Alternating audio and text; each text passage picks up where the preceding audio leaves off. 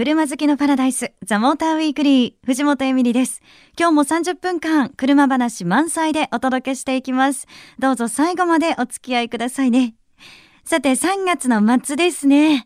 あのー、もうこの時期、レースシーズンにね、入ってきましたね。今年もいろんなレース見に行きたいな、なんていうふうに思ってたんですけど、あの、そういえば私、一昨年かなレースを見にアメリカに行ったんですね。ラスベガスでラリークロスっていうレースを見てきたなって思い出しました。あの、ラリークロスって、なんて言ったらいいんだろうな、サーキットレースと、こう、ラリーが組み合わされたような感じで、あの、ダートのね、砂利道と、で、あとアスファルトの部分が混合になってるようなものなんですけど、実際その走る距離、一周はそんなに長くはないんですけど、そのコースの中にジャンプ台があったりして、もうコースも狭かったりして、車がこう飛んだり跳ねたりですごい大迫力だったんです。まるでこう車の障害物競争みたいな感じ。ですごくね、あの見ている方は面白いなーなんて思って、ちょっとラリークロスもいいなーなんて思ってたんですんですけど、今年もしまたあの海外にレースをね、見に行けるとしたら、やっぱ今年はインディーカーレースを見てみたいなと思いました。あの、昨年のね、モテギでのこの番組の公開録音で、佐藤拓馬さんゲストに来てくださいましたけれども、インディーカーの話を直にね、いろいろ伺って、やっぱ私も見てみたいなとで、あの、ファンの皆さんからも、インディーカー本当見に行くと面白いですよっていう佐藤拓馬ファンの皆さんからも私すごくですね、そのお話をいただいたので、ぜひね、あの、行ってみたいな、なんてチャンスがあれば行ってみたいな、なんていうふうに思いました。まあ、あの F1 グランプリも始まりまして、で、国内ではスーパー GT が4月に開幕します。モータースポーツシーズンが本格的にスタートですよね。えー、毎戦激闘が展開されるスーパー GT ゴールデンウィークの5月3日には富士スピードウェイで開催されます。やっぱサーキットで見るレースっていうのは迫力あるなと思います。えー、お得な前売りチケットは富士スピードウェイオンラインチケット。コンビニ各プレイガイドにて現在発売中です。さあ、皆さんはこんなレース見に行くなんていうね、メッセージあったらぜひ送ってくださいね。皆さんからのメッセージお待ちしてます。メールアドレスは tm.fmyokohama.co.jp ザモーターの頭文字 tm.fmyokohama.co.jp です。採用された方には番組オリジナルステッカーをプレゼント。たくさんのメッセージお待ちしています。FM 横浜ザ・モーターウィークリー藤本エミリがお届けしています。さてメッセージいただいてます。ラジオネームバオージャさんです。エミリさんは愛車にステッカーを貼ってますか？僕は茅ヶ崎市に住んでます。我が愛車、レクサス HS250H 用に横浜、鎌倉、湘南あたりのあんまり見かけないようなかっこいいステッカーを探してるんですが、なかなかいいのが見つかりません。エミリさん、センスの良さそうなステッカー知っていたら、ぜひともアドバイスください。え、車ってね、だんだん愛着が湧いてくるじゃないですか。おめかししてあげたいんですよ、という。ですよね。愛着湧いてくるとね、なんかいろいろしてあげたくなりますよね。わかります。と言ってもね、私実は車にステッカーって貼ってなくって、だから今あれって思ったんですけど、ステッカーと車で一番よく見るのが、水曜どうでしょうですよね。高速道路走ってると必ずなんか水曜どうでしょう貼ってるトラックいますよね。おおって思うんですけど。で、そうだな、私だったらなんかセンスがいいっていうと、まあ、私はその乗ってるのがアメ車なので、なんかこうアメリカのステッカーとかがいいなって思って、ルート66とか、そういうののステッカーがあったら似合うんじゃないかななんて思いました。だから、レクサスですからね。なんか日本的な、なんかすごいかっこいい、高級そうなステッカーがあったらいいななんて思ったんですけど、えー、ちょっと高級かどうかはわかりませんが、うちの番組もですね、ステッカーを出しております。そして読ませていただいた方にはステッカーをプレゼントしてます。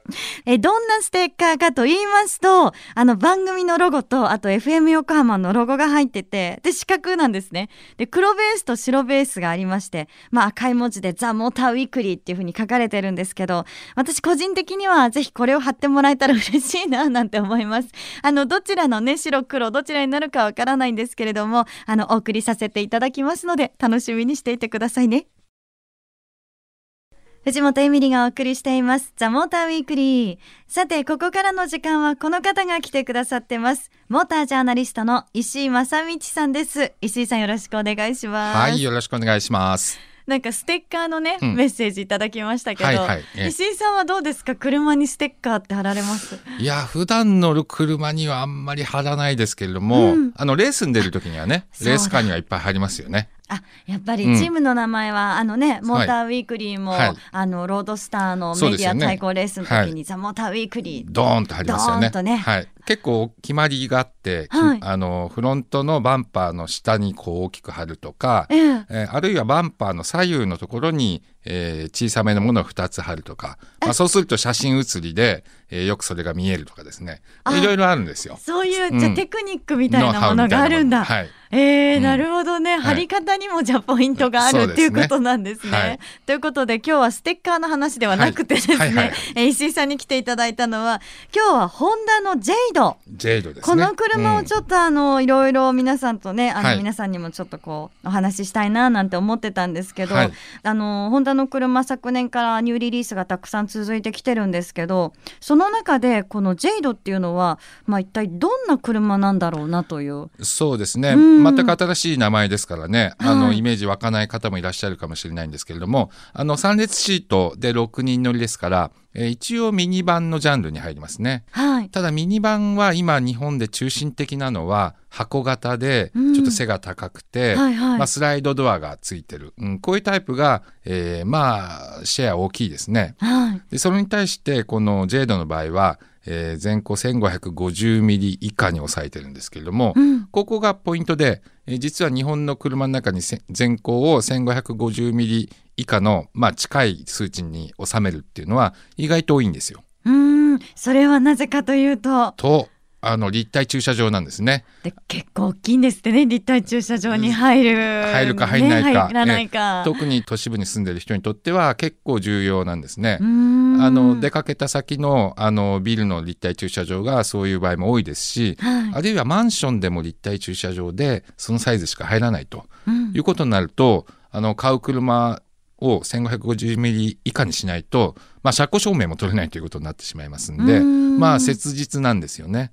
でそういう方がある程度いいらっしゃるんで、えーこの低前高、えー背の低いミニバンの需要っていうのはある程度あるんですよね。うーんなるほどな、うん。ねあのその背の低いミニバン、はい。となると、うん。やっぱりこうまあ背の高いミニバンよりはスペース的にはどうしても狭くはなっちゃうね。制限があるんじゃ、はい。あるじゃないですか、えええでもいいところもあるんですよね。えそうですね。もちろんその背が低いということはうん基本的に走りがいいはずですね。おえ実際に石井さんもジェイドはあの、乗られたんですよね。はいうんえっ、とラインナップが、はい、あハイブリッドのみだそうですね。なんですね今ハイブリッね。ドのみですね。うえんえどんな感じなんですか？実際にこう運転してみると。運転してみると意外とびっくりしたのが、はいこれがね快適性が高いんですよ。快適性が高い。はい、あのホンダの車ってみんなね多分ホンダの人が車ガンガン走るのが好きな人が多いと思うんですけれども、はい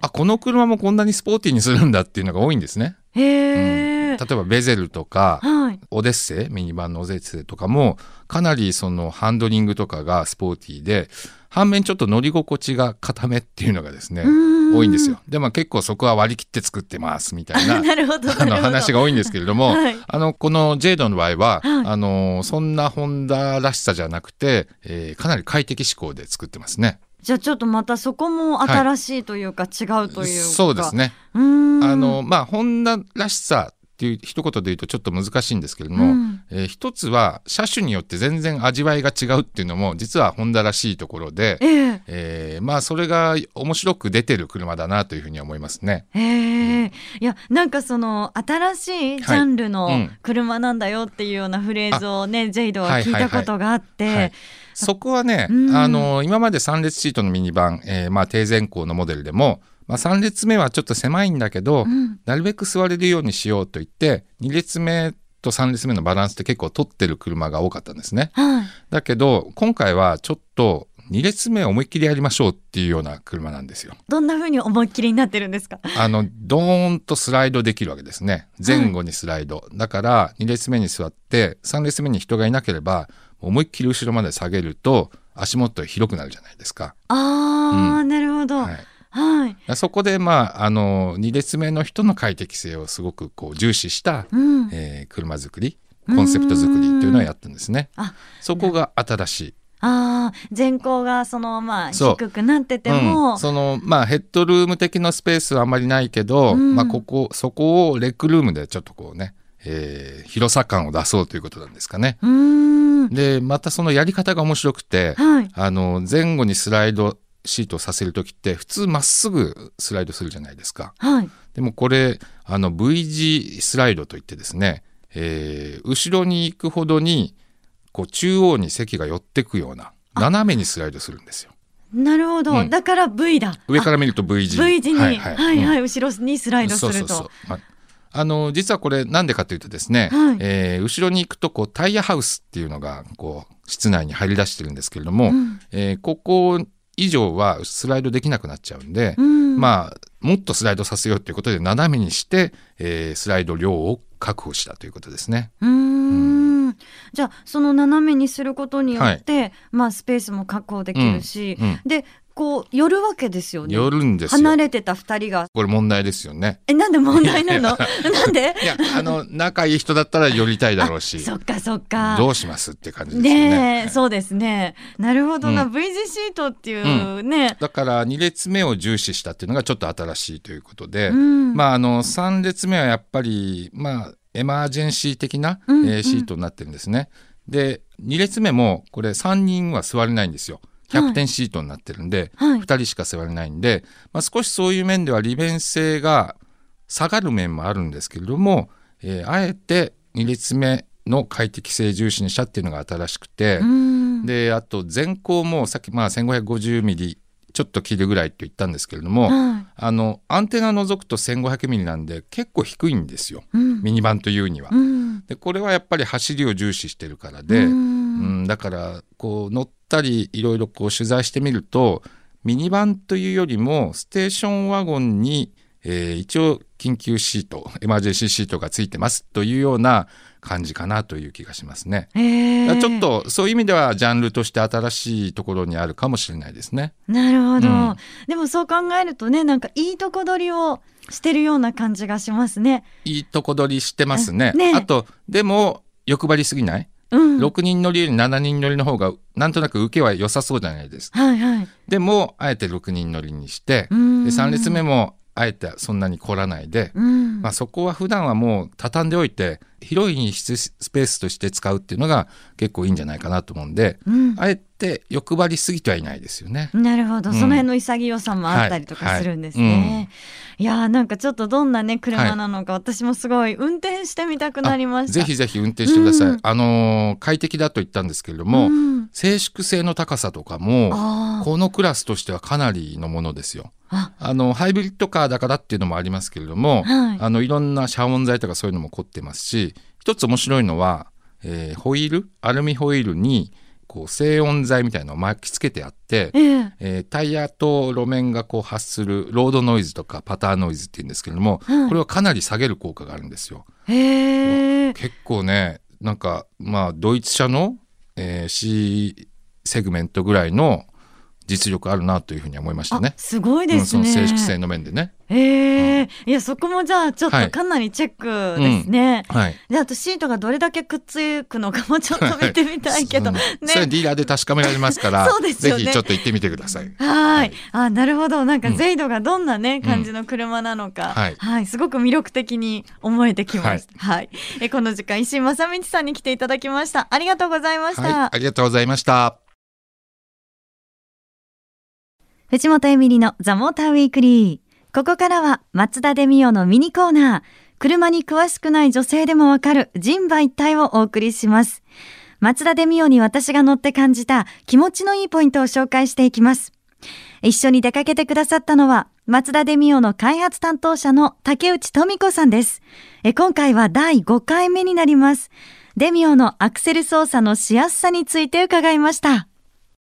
駐車場を出て市街地を走り出しましたけど、はい。竹内さん、はい。早速なんですけど、私運転うまくないですか？本当お上手ですよ。運転がうまくなった気がするなっていうふうに、え今実は感じてたんですけど、それってあの車の流れにこう乗っていくっていうことを私以前全くできなくってそれで教えてもらったことがあったんですけど、はい、なんか私の感覚ですけど女性ってそういうの苦手な人多い気がするんですね、えー、でもこの車に乗ってるとなんかそのあれ？私車の流れっていうのにもしかして乗れてるのかなって思って。もうまさにおっしゃる通りです。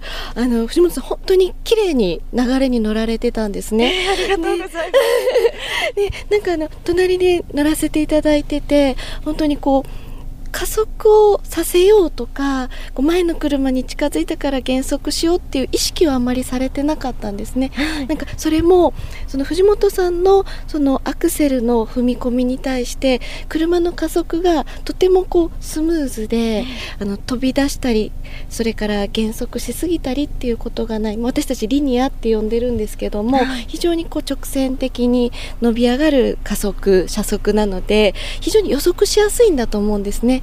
だからあの藤本さんが少しこう緩めたいなとか少し前の車についていきたいなっていう気持ちがアクセルペダルに伝わってそれで自然なその車の流れに乗った運転ができてるんだと思いますよ。え。ー、なんか竹内さんにそうやって褒めていただけるとすごい嬉しいな あるんですけど。でもあの聞いてくださってる皆さんももちろん私がその運転がうまいとかっていう話ではなくってやっぱりどうしてもついていこうとする時って、はい、運転がなんかあのガチャガチャしちゃうというか、うそういう時ってあると思うんですね、えー、そんな経験あると思うんですけど、はい、本当この車に乗っていると、あの自然に、うんすごく運転ができるっていうのを感じます、えー、あのアクセルのペダルの重さとかもですね実はあのパッと乗られた感じでは女性の方にとったら少し重めかなっていうその設定になってます。実はあの人間の足ってすごく力を持ってますので、えー、あまりアクセルペダルを軽くしてしまいますと踏み込みすぎたりですとか戻しすぎたりっていうことで本当藤本さんがおっしゃるようなガチャガチャした運転になりやすいんですね、あのアクセルペダルの重重さもその気持ちに合わせたしっかりと支えてくれるようなそんな動力の設定になってるんです。うん。なんかお話を聞いていて私すごくこのデミオに今頼り切ってます。安心して運転できるなって思いました。よかったですはい。ということで、デミオのアクセルペダルを踏むと、自分がこう思った通りに思った分だけっていうのかな、加速をしてくれるんですね。こう自分の気持ちに合わせて、車がね、答えてくれるような感覚でした。あの、きっと私だけじゃなくて皆さんも、あ、運転上手くなったかもしれないって感じられるんじゃないかな、なんていうふうにね、思いました。車に詳しくない女性でもわかる人馬一体。次回は安全に音楽などが楽しめる松田コネクトについてお送りします。お楽しみに。藤本エミリがお届けしてきました。ザ・モーター・ウィークリー。さて、今日はレースの話があったり、あとね、ステッカーでも、車にステッカー貼る位置、レースの時はね、ルールがあるというのを知りましたけど、そういえば私、あの、ロードスターのメディア対抗レース、ザ・モーター・ウィークリーも毎年参戦してますが、私監督してるんですよね、2年前ぐらいからね。そんな監督をしてるのに、ステッカー貼る位置決まってるっていうのはね、全然知らなかったです。ダメですね、本当にね。でも、あの、今年は新型のロードスターが登場します。で、それに伴って、このメディア対抗レースも新しいロードスターでの参戦になるっていうふうにね、あの、決まってるんですけど、ってことはですよ、ステッカーをまた一から貼り直すっていうことじゃないですか。であれば、監督である私が貼らなきゃですよね。はい。頑張って貼ってみたいな、なんていうふうに今勝手に思ってますけどね。さあ、そして今日はですね、そのレースのプレゼントあります。ご紹介しますね。4月の25日、26日にツインリンクモテギで開催されますトライアル世界選手権のチケットをプレゼントします。5組10名様です。えこのトライアルは自然の地形などを利用したコースをいかに足をつかず転ばずにクリアするかというのを競う競技で、あの、私もこのトライアル世界選手権の動画を見たんですけど、ゴツゴツしたあの岩が並んでる、もう90度って思うような急な斜面をですね、こうバイクで割って駆け抜けていくんですよね。動画を見てるだけでもすごい迫力満点で、私もこれは実際に見てみたいなっていうふうに思いました。えー、ぜひ皆さん応募してくださいね。応募はメールでお願いします。住所、氏名、年齢、連絡先電話番号、そして今年実際にサーキットで見てみたいモータースポーツイベント、えこちらをですね、一緒に書いて送ってください。メールアドレスは tm.fmyokohama.co.jp ザモーターの頭文字 tm アットマーク、fm 横浜 .co.jp です。いやー、ちょっとトライアル世界選手権羨ましいなあの、チケット当たった方はぜひですね、その感想も送っていただけたら嬉しいななんて思います。さて、藤本エミリがお送りしてきました、ザ・モーター・ウィークリー。え今日の放送は翌週番組サイト、ザ・モーター .jp にアップされます。えこちらもぜひチェックお願いします。えそして LINE アットにザ・モーター・ウィークリーのアカウントを開設してます。番組情報なども発信してますので、友達登録よかったらしてくださいね。それでは、皆さん、良い週末ドライブを。ザ・モーター・ウィークリー。お相手は藤本エミリでした。また来週。